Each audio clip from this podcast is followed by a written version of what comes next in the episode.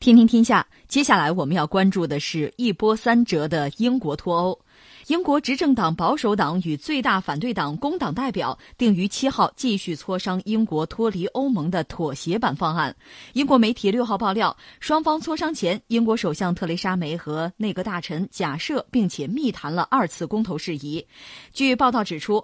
英国首相特蕾莎梅已经就二次退欧公投进行了情景规划，以防议会强迫他举行二次公投。特蕾莎梅希望能够在不进行二次公投的情形下，想办法让议会批准退欧计划，但与反对党工党就退欧妥协方案的谈判至今没能达成共识。报道指出，特蕾莎梅已经和多位官员和部长讨论举行公投，公投的选项包括有协议退欧、无协议退欧以及不退欧。报道还以。引述政府消息人士说法，该名人士称，唯有在与工党的协商破裂，同时议会多数支持再度公投的时候，才会考虑这个公投计划。哎呀，英国真是有意思，可以想见，呃，这两年就是这样的嘛。我们的节目多次关注他，因为他总是你用了个词儿叫“一波三折”，岂止三折呀？嗯，他总在变化，总给我们提供新的话题和视角。也许在未来很长一段时间都会这样。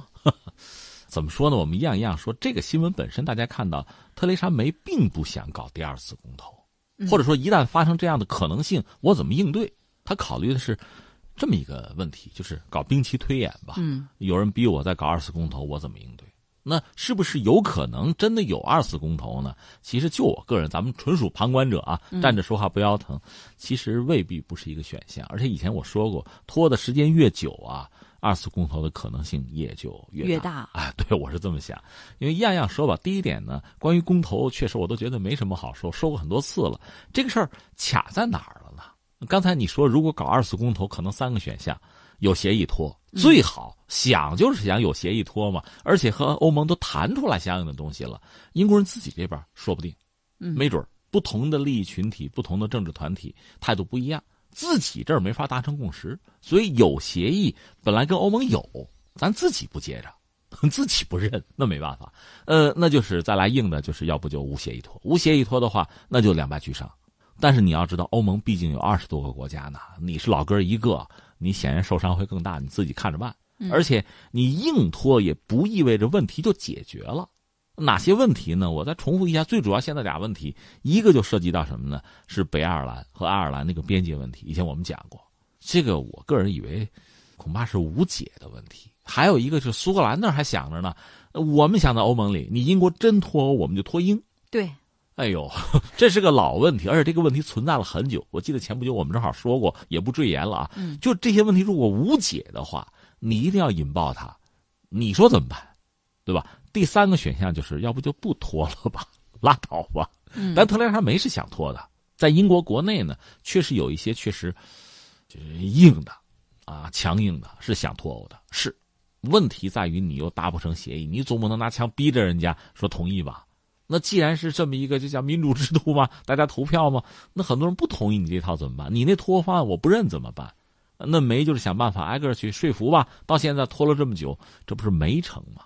就是这么一个状况。嗯，第二我们要说什么呢？那是二零一六年的时候，就是英国就是搞全民，就是公投啊，脱不脱的时候，其实双方的投票吧差不太多。你看，支持脱欧的当时是百分之五十二，反对的是百分之四十八。你像咱们都是有经验的人哈，就类似这样的投票，其实这就说明两个群体差不太多，就是仿上放下。你要说不分伯仲吧，呃，也说分了啊，差不太多。而且很多人，你做做工作，可能就会回心转意。而且随着这个时间的推移吧，很多人真的是开始后悔了。有些就是很坚持、很死硬，我就要拖的有。但是很多人开始后悔，为什么呢？就是自身的生活，英国的经济都已经出现了问题。这个问题是完全可以预料到的，只不过当时大家被一忽悠就投票去了。作为普通的公众，大多数对时政、对经济、对英国的未来想不了那么多。这一点和我们中国人还真不太一样。就我们中国人普通公众啊，其实对对政治啊、对时政啊、对国际环境啊，还都是有自己的这个关注啊、呃看法啊，甚至有态度的。有人不是讲北京的出租车司机，你随便拎一个出来就可以给我们上节目吗？就是他很关注，他有的聊。包括在以前，就是我们改革开放之前，你像这个参考消息，大家不都喜欢看吗？就是这样的。那英国不是这样吗？大多数人不考虑这些问题。但是现在你说，决定我们公投了，要拖，到现在没有拖下去，那下面的问题就已经出现。这问题是什么呢？说白了，一个就是从全球范围看，就是我资本，我投资，我要不要投到英国？嗯，我可不敢，谁知道他们会怎么样啊？这是一个，那就英国想办法嘛，可以啊，提高利率。我招你来，那我也不来，因为你没谱，你没准儿，投资不到，那你就意味着什么呢？那你经济的这个拉动或者助推作用就不够，最后就影响就业了。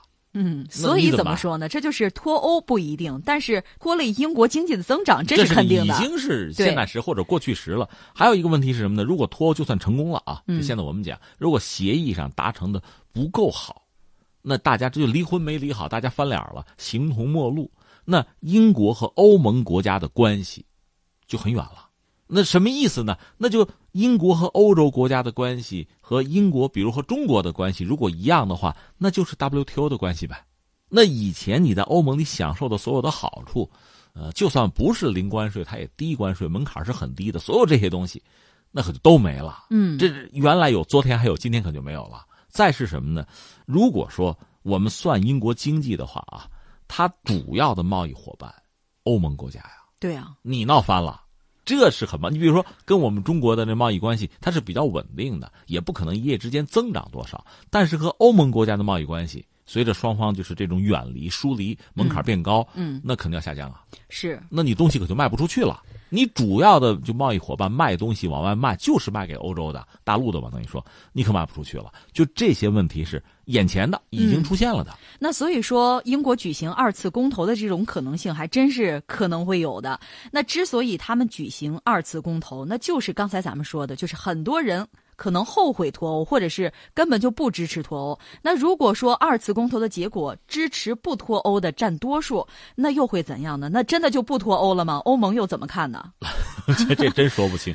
一个我们说欧盟的态度还是比较好的，就是你真要下决心不脱欧了啊，嗯，那可能也没那么多复杂的事情，就真的跟两个人闹离婚，不闹了是吧？那回家过日子吧，没有太多的门槛和手续，那就没有太多的刁难了。这是欧盟目前表达的态度是这个，还好。嗯，关键是英国，你看当时就是脱公投的时候，双方就两个不同的群体，脱或者不脱的比例差不多。嗯，如果一旦是拉开距离就好办了，就少数服从多数就好办了。比如说七成，这就没什么好说了。他现在本来就防上防下，现在刚才我们说这个时间一推一闹，我日子过得不爽了。嗯，投资不来了，我的企业就举步维艰了。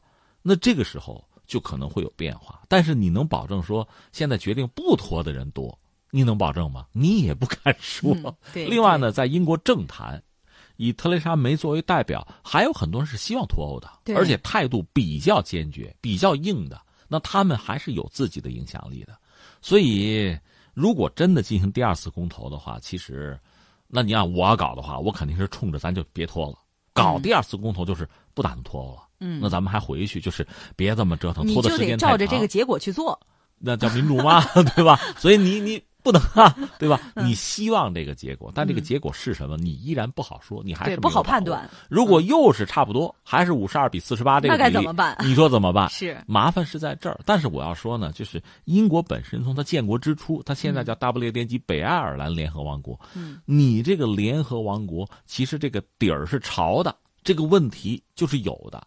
北爱尔兰啊，包括苏格兰问题一直是有的。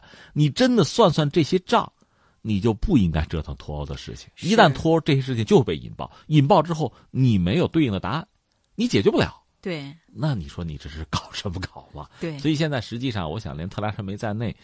只能是就脱欧这个事儿，他有自己的想法，和欧盟也谈了。但是对刚才我们谈的这些问题，他没有很好的应对的办法，而且这些问题积累了很久，对，未来很长时间对不好解决。未来的很长时间，这些问题还存在，这是最麻烦的。